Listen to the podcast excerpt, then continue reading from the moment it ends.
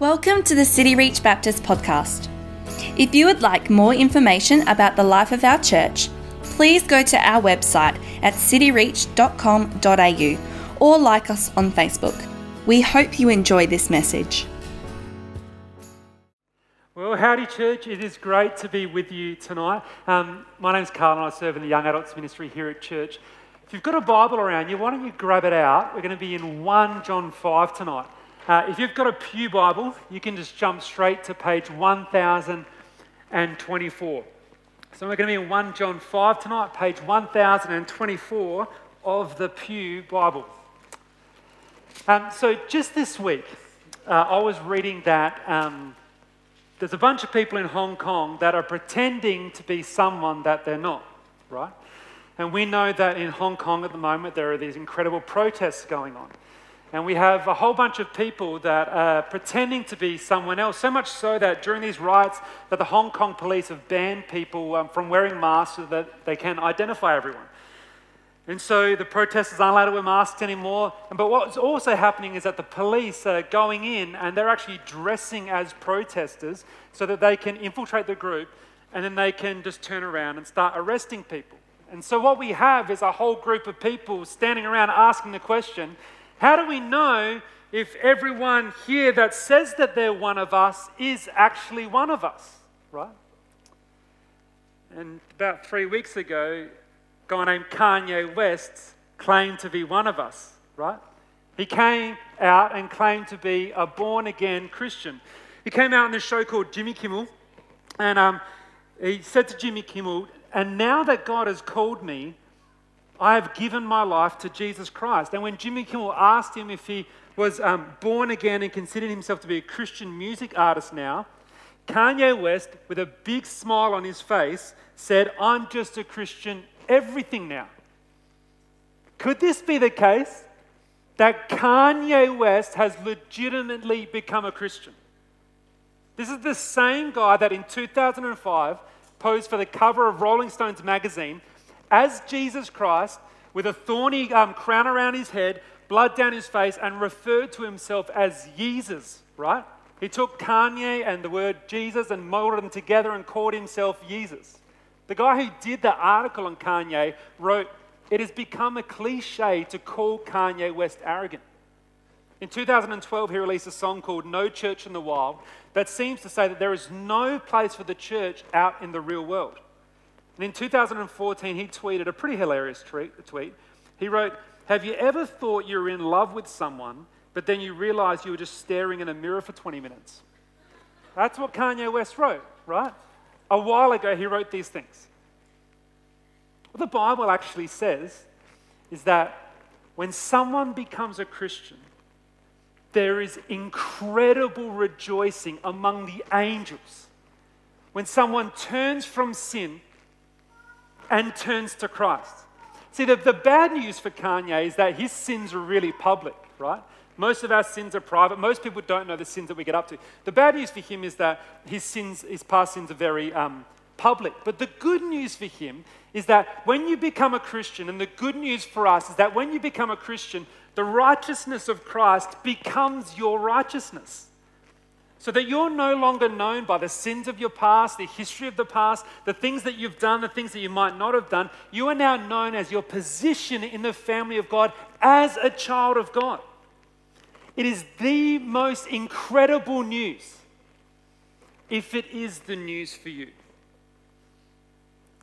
So we have a whole bunch of people asking a very good question, and that is Is the um, faith of Kanye West legitimate? Is the salvation of Kanye West legitimate? And it's a good question because it leads to an even greater question, which is how can any of us know if our salvation is legitimate? How can any of us have that kind of assurance that we would know that we are indeed saved? It's such an important question because the Bible says that there is only one way to be saved, and it is through Jesus. And through Jesus, you receive eternal life to be experienced right now, to experience the benefit of that right now.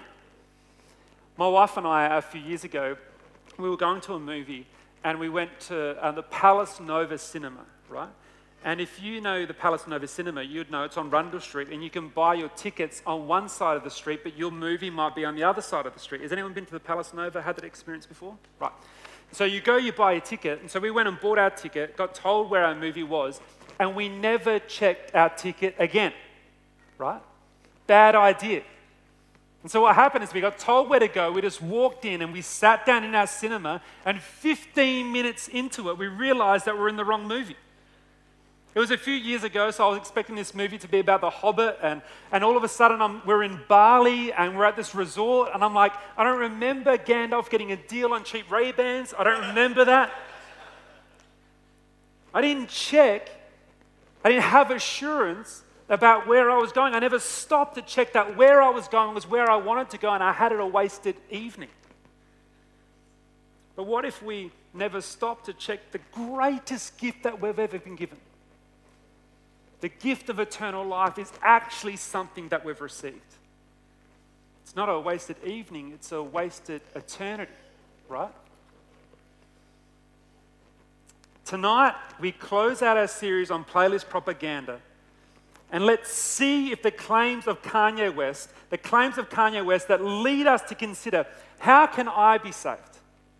How can I be sure that my eternity is in the security of our Heavenly Father? How can I have an assurance of salvation so that when I lay my head down tonight, I lay my head down with peace rather than worry?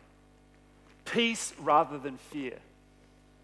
Friends, the word of the Lord to you is that assurance is possible. And 1 John 5 helped us out a lot.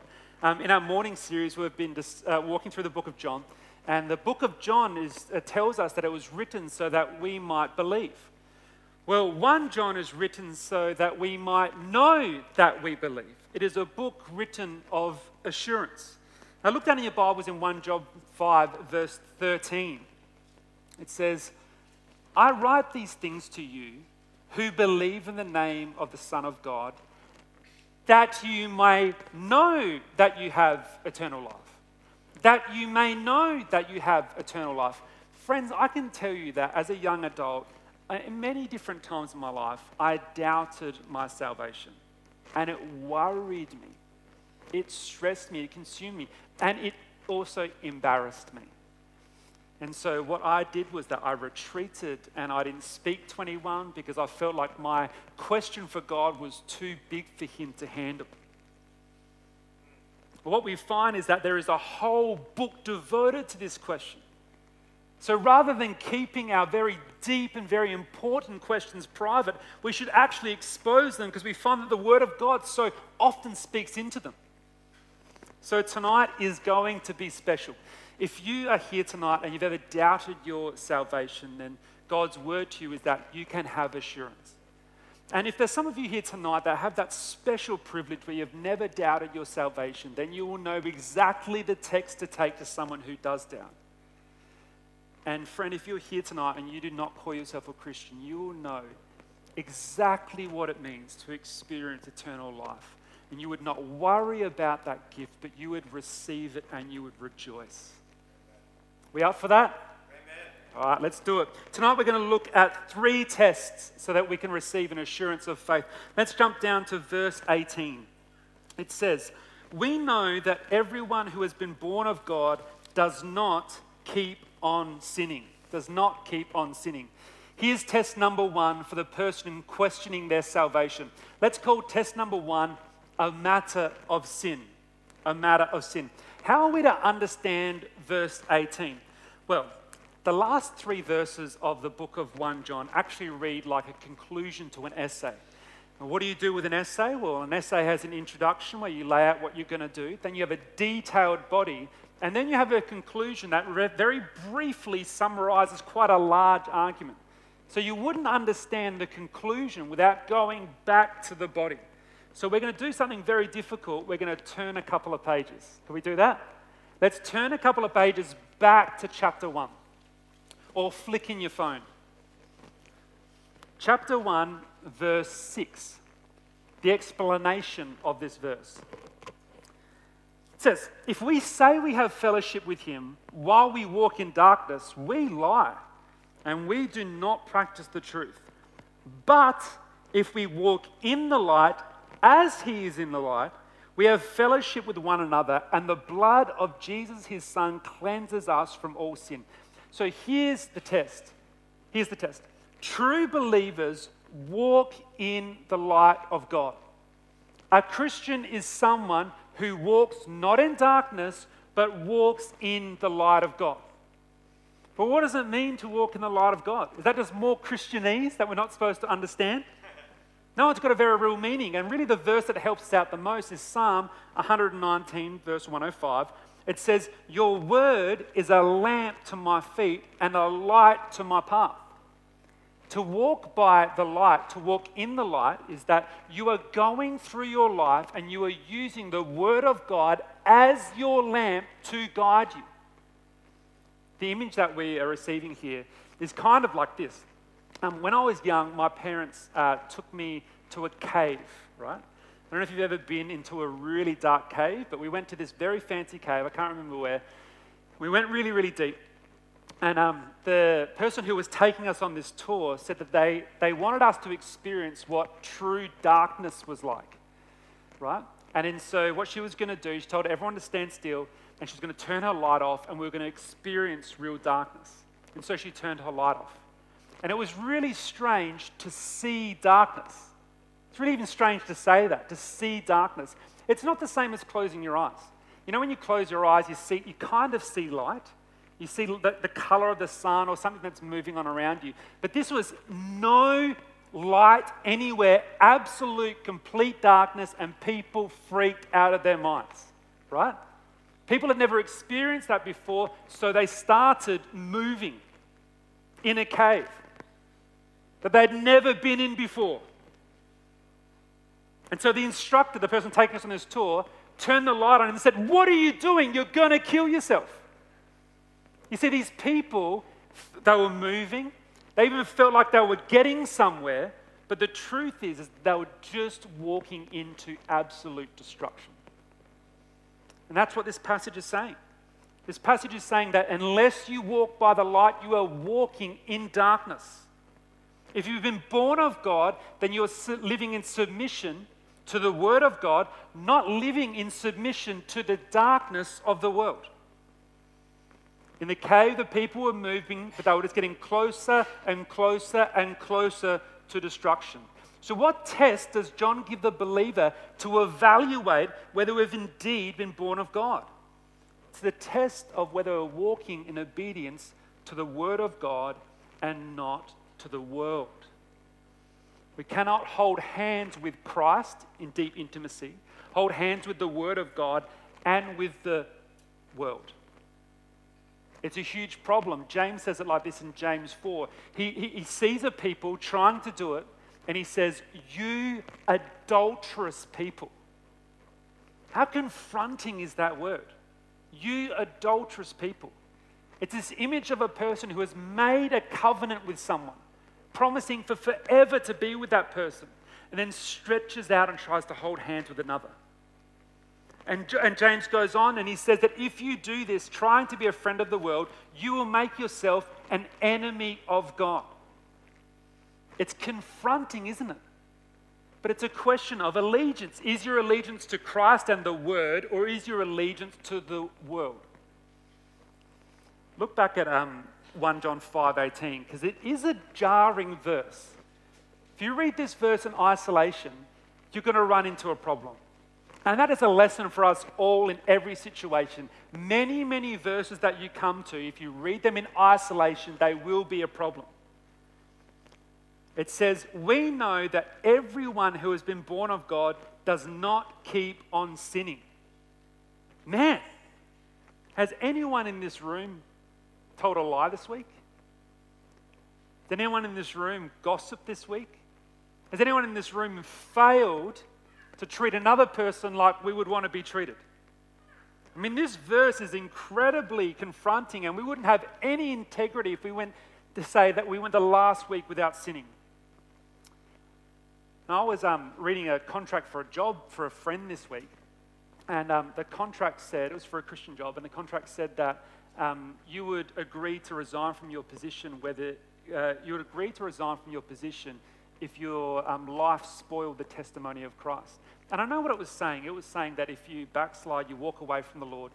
But I read that and I was like, man, I spoil the testimony of Christ every day. I mean, God's standard is perfection, and every day I don't live in perfection. So, what hope is there? What hope is there for all of us that sin and live lives that fall short of perfection? Well, let's do that hard thing again turning back to chapter 1. Let's look at the beautiful verses of verse 8 and 9. It says, If we say we have no sin, we deceive ourselves, and the truth is not in us, but it's incredible promise. If we confess our sins, He is faithful and just to forgive us of our sins and to cleanse us from all unrighteousness. Unbelievable. The Christian will sin. However, the Christian who is born of God will live a life marked by confession and by repentance. The Apostle Paul would say it like this When you sin and you experience regret, what is your motivation for the regret? He says, he says it like this in 2 Corinthians 7. He says, For godly grief produces a repentance that leads to salvation without regret whereas worldly grief produces death. The picture Paul is giving us is of two people who sin. Two people who sin. And both of them experience grief, but it's two very different kinds of grief. What is, what is worldly grief? Worldly grief is not concerned with the glory of God. Worldly grief is concerned with my reputation and my own comfort. Right? It's easy to see it in little kids. You know, you ever remember being a little kid in the classroom, like really, really young, and maybe you were talking in class, or you were cheating on a test, or you were passing a note, or whatever, and the teacher barked at you and you burst into tears? Anyone had that experience as well? no. Kevin Orlip helped me out by putting his hand up last time, and I appreciate that. He didn't have the experience, but he helped me out, and I appreciated that. You have that experience, though, where you get embarrassed, right? And you feel regret over what you did, but the truth is, is that if you wouldn't get busted, you'd just keep on doing it. The only reason that you stop is because it was uncomfortable and your reputation got smeared. That's worldly grief. That's got nothing to do with the glory of God. The glory of God is very different. The glory of God recognizes the incredible, great love that God has for us, and that when we sin, it is an inappropriate response to that great love. And as a result, it leads us to confession and a repentance, a 180 degree turning away from sinfulness. And the promise of 1 John 1 9, if we confess our sins, he is what? Faithful and just to forgive us of our sins and to cleanse us from all unrighteousness. To cleanse us. He will hold our sins against us no more. Amen. He won't bring them back up later. You know, when you have a fight with your partner because we're both sinful people, so we tend to do this. We remember that sin from 18 months ago on a Wednesday at 4:30 and we bring it back up to hold it against you. God doesn't do that doesn't hold on to your sin to bring it up against you to embarrass you. He actually says that, he, he says in Psalms, as far as the east is from the west, that's how far he moves our transgressions from us. An incredible promise. The test, right? I don't know if you noticed that when the test came up, there was a little dot, dot, dot at the end. It was because it was an incomplete sentence. Here's the full sentence the first evidence of true salvation, true believers walk in the light of God and their lives are marked by confession and repentance. And the gift of God is that He'll be faithful. The good news is that if you've never done this, if you've never confessed your sin, then tonight is your opportunity to lean on the faithfulness of God. The promise of God's faithfulness that comes to those who repent is a promise to the believer and to the unbeliever.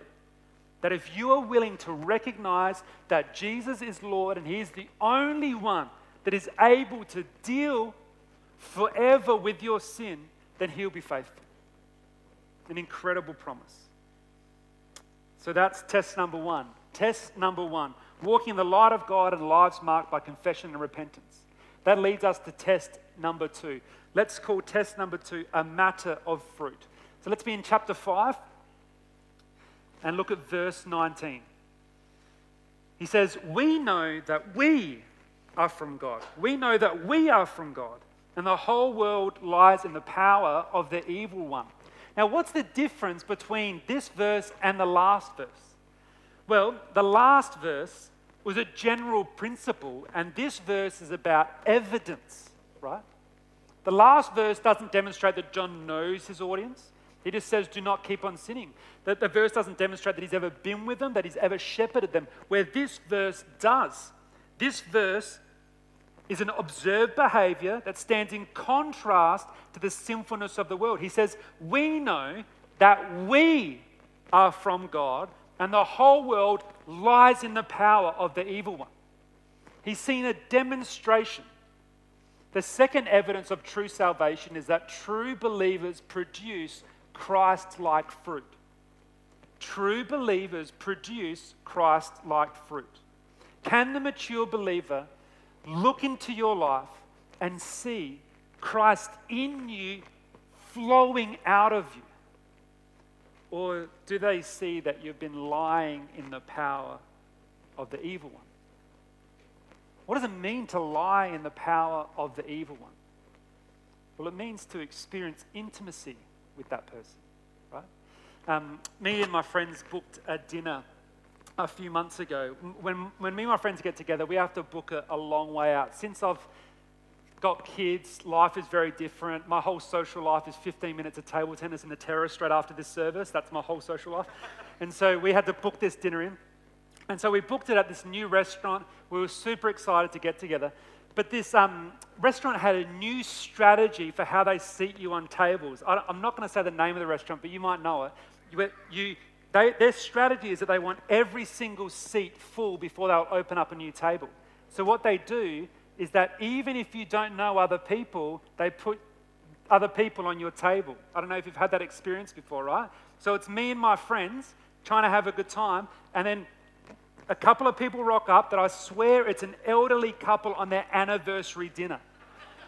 And they're sitting right next to me. They're not having an intimate moment. I'm not having an intimate moment. It is a horrible experience. Dining in our culture is so much different from dining in the culture of the first century when the Bible was written. When you dined with another person, when you ate with another person, you reclined with that person, right? You went to their house and you didn't pop in, you didn't watch 20 minutes of a show before MasterChef came on. You reclined and you were vulnerable with that person. That person influenced you, you were influenced by them. That's the image that John gives us here. It's to, that our lives will be marked by who we lie down with whether we're experiencing intimacy with Christ, whether we're, whether we're lying down, experiencing deep intimacy with Jesus, or we're experiencing deep intimacy with the evil one. And there will be fruit. Just depend what kind of fruit that is. When you lay down with Christ, your life will produce fruit and we'll see love and joy and peace and patience and kindness and goodness and faithfulness and gentleness and self control. If you're lying down with the evil one, that's not what you'll see. You will see sexual immorality and jealousy and envy and gossip and drunkenness and things like these. So, the second evidence of true salvation is whether your life is producing fruit that demonstrates Christ in you. But let me ask this question What do you do if you look at your life and you don't see that much fruit? What do you do if you look at your life and the things that you do and you find it really hard to tell whether there's any fruit there at all? Well, I don't know if you've ever gone on one of those fad diets where it's all been, been about um, drinking different kinds of juice. Have you ever been on like a juice fad, fad diet, right? You know, where you get like a whole bunch of juice and you, you I bought a juicer a long time ago, and I was shocked at how many pieces of fruit that you actually need to make a drink of juice. Have you ever been shocked by that? You, buy, you feel like you buy four kilos of orange juice and you get this little sip, right? I got all these oranges, I squeezed it fresh, and I just looked at this half of a cup of orange juice, and I was embarrassed. I went back to the oranges and I was like, something's wrong with these oranges. So I strangled these oranges to get as much orange, orange juice out as I could. If you're a Christian and you don't see fruit in your life, don't strangle the fruit. Don't say, I need more peace in my life. I'm going to be peaceful today. Today I'm going to be peaceful. Today I'm going to have self control. Today I'm going to have self control.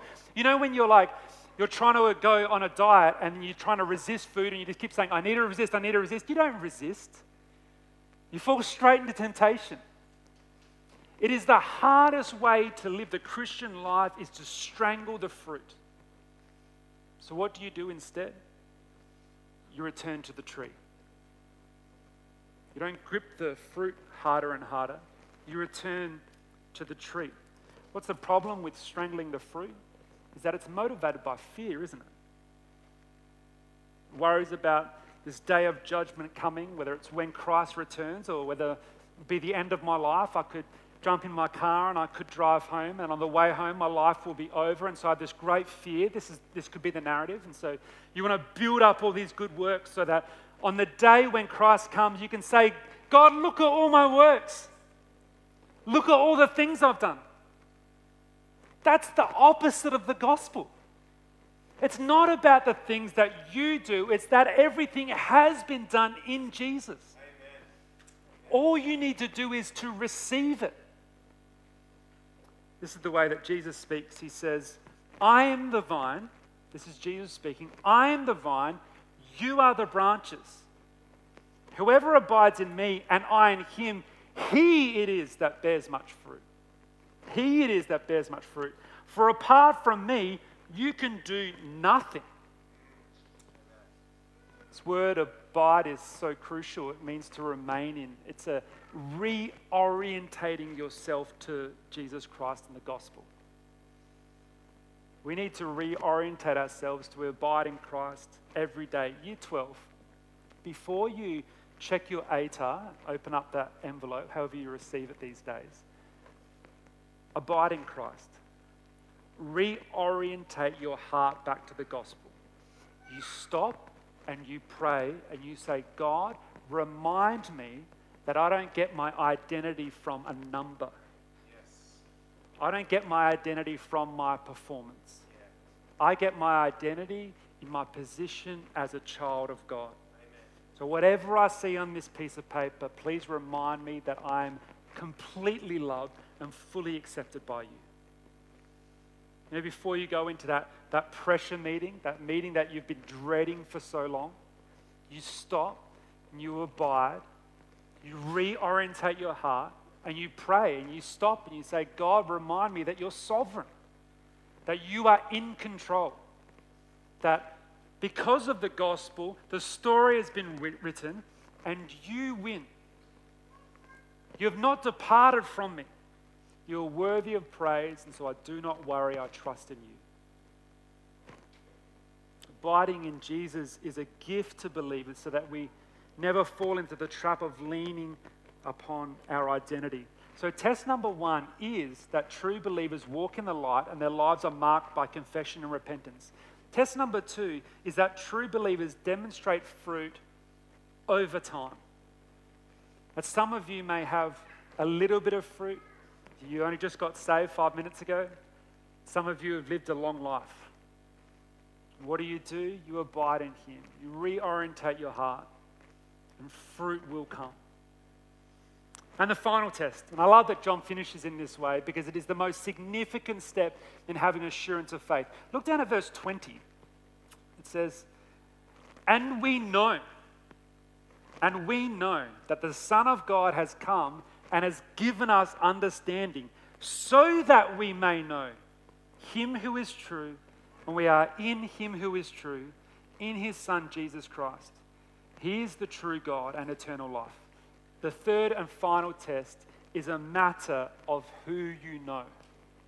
a matter of who you know. The third evidence of true salvation is that believers know Christ as Lord. Amen. True believers know Christ as Lord. John does something really interesting in the Greek here. He, um, the, the, in English, it comes across as uh, we know, we know, written twice, but in Greek, it is two different words that both have this incredible meaning for us. Look down at um, verse 20 again. He says, and we know, but the Greek word there is oidomen. And we know oidomen, that the Son of God has come and has given us understanding. Oidomen means a head knowledge, right? It's a head knowledge of the truth of the gospel.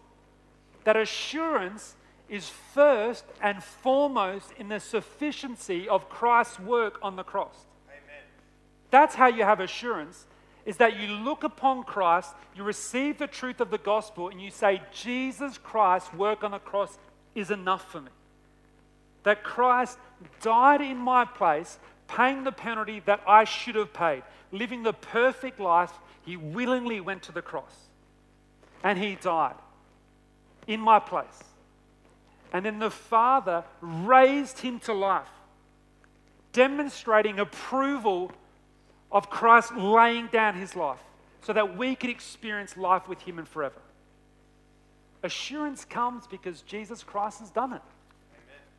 You don't add to it, you don't take things away.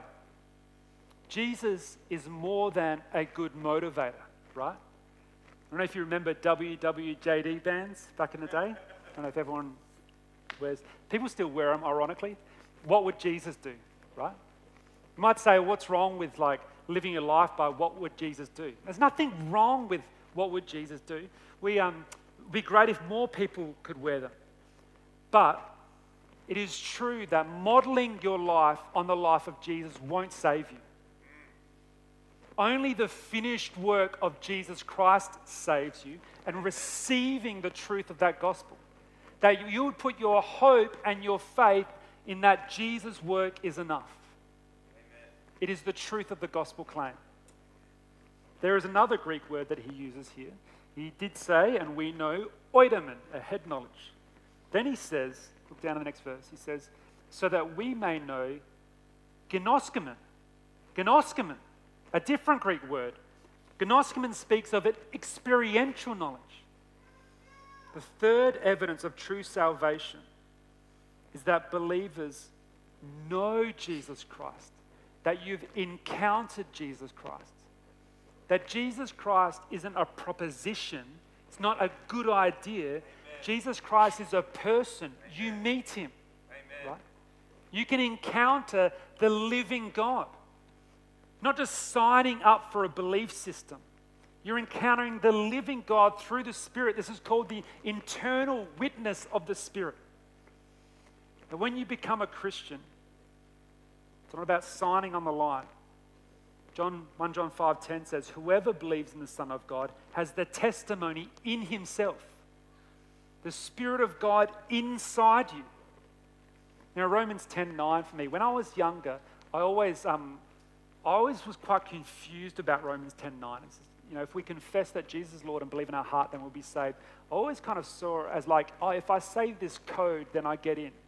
When I was very young, and it's, it's that picture of like, you know, when you watch a movie and um, and the, the couple of good guys need to get into that club and so they bang on a big steel door and then this big dude on the other side slides the visor open and then you say the code word and then you get in.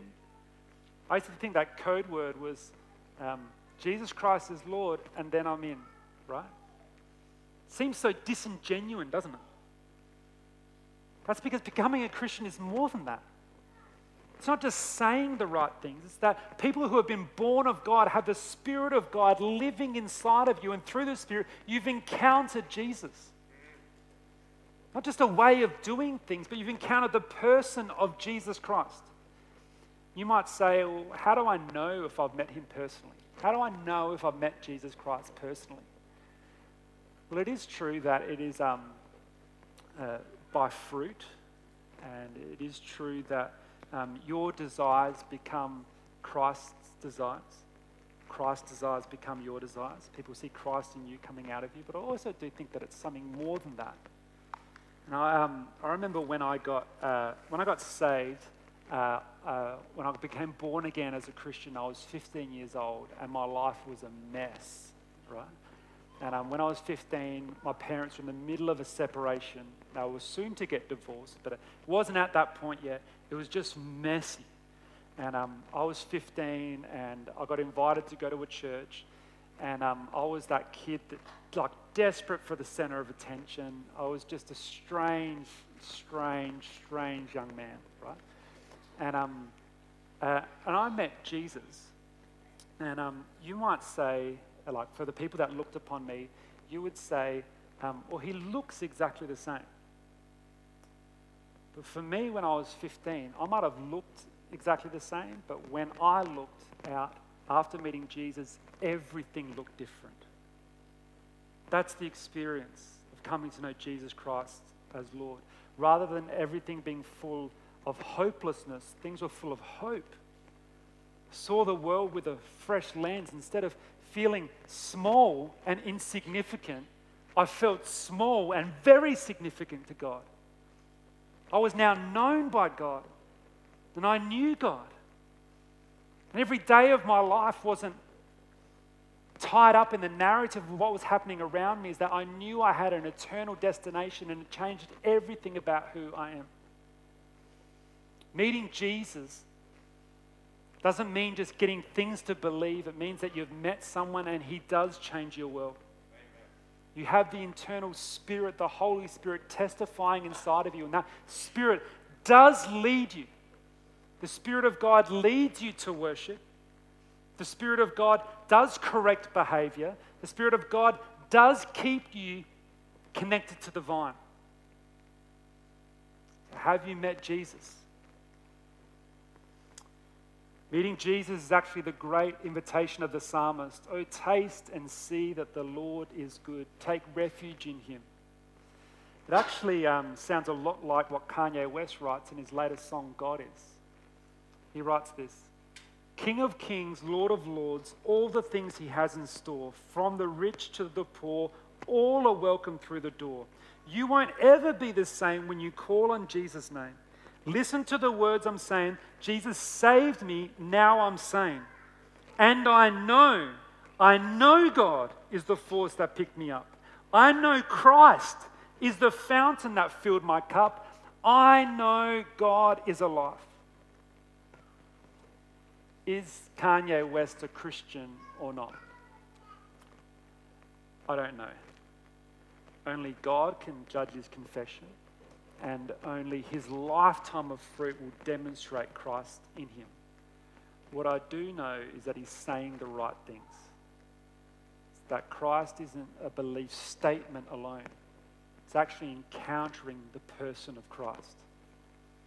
Test number one is that true believers walk in the light of God and their lives are marked by confession and repentance. Test number two is that true believers produce Christ like fruit over time and test number three is that true believers know Christ as Lord. I just want to invite the band to come back up on the stage. Um, uh, my wife, on three different occasions, um, she's taken my keys with her to work, right? So um, during the week, on a Wednesday and Thursday, I leave 10 minutes after her, but I take the kids. And so um, on these three different occasions, I've like sorted the kids out, I've put them in the car, they're ready to go, and I go back inside and I can't find keys, is not not finding your keys like the most frustrating thing. It's like keys then remote, right? It's a big deal when you can't find your keys. I've had kids in the car screaming their head off, right? I've had to Uber it to work before. And um, this one time, I can't find my keys, and so I, I like calling back. She's not picking up, and she eventually calls me, and I'm irate. And then she just describes to me um, the place where my keys have been all along. It's like a new level of frustration. That I was so frustrated thinking that um, I didn't have something which I had all along. The great hope of God's word is that we can have assurance. If you're a Christian here tonight, you don't need to lay your head down tonight with worry and fear that you're not saved, you can turn to God's word. It can reveal to you that you're a child of God. or you need to come to Him in confession because there is a, a greater worry. It's not about um, finding out that you have something that you had all along that you thought was missing, but there would be people here tonight that don't actually have this great gift of salvation at all. The Bible does say that there is a day coming where people will call upon the Lord, the Lord will return, and He will say, we will say, Lord, Lord, and He will say, I do not know you. You prophesied in my name, but I do not know you. We receive the word of God in this way so that we could test our own salvation. Maybe we recognize that I don't confess my sin, I don't desire to repent. My grief is worldly, it's just about my reputation and my comfort. I think that if people looked at my life, they wouldn't see any fruit at all. And it's not because I've been a Christian for five minutes, it's because I'm not a Christian at all. There are two groups of people that I want to pray tonight for. Uh, people that came into this building worried about their salvation, and those people in here tonight that would not call themselves a Christian and want to receive this free gift of grace. Uh, the culture of our church is that we just invite people to bow their head and put up their hands. Someone might pray for them. So, would you do that just out of respect? We're just going to pray. And I just want to invite you to bow your head and close your eyes just for the privacy of the people around you. Now, if you're in this space and you um, have wrestled with whether you're saved or not, and whether you are a child of God or not, and you would just love to be comforted by the Holy Spirit and that the Holy Spirit would lead you to His Word this week so that you can rest in assurance that you are a child of God. I would just love to pray for you. Would you just put your hand in the air just to indicate that's you so I might know to pray for you? Praise the Lord. Thank you, Jesus. Thank you, Jesus. Thank you, Jesus. Thank you, God. Thank you, God. Oh, God, I pray for um, the saints in this room who you've saved by your blood, paying that great sacrifice so that these men and women would be called children of the Father. And I just pray, Lord, that your Spirit would assure them. Would your Spirit testify with their spirit that they are children of the Most High, that you've, your great sacrifice was sufficient. I pray that this week you would be their great encouragement. I just want to pray for another group if tonight you recognize that you're actually not saved at all. You wouldn't describe, maybe you came to the room thinking that you're a child of God, but now you recognize that you're not. Or maybe you just straight up know you're not a child of God. If you would like to receive uh, Christ as your Lord, I would just love to pray for you. So if that's, that's you, you recognize you're not a Christian and you'd just love to receive Jesus Christ as your Lord and Savior, would you just put up your hand so I might know to pray for you? Oh, praise the Lord. Praise God. Praise God. Angels are rejoicing, bro. God, I just want to um, thank you for the power of your Spirit.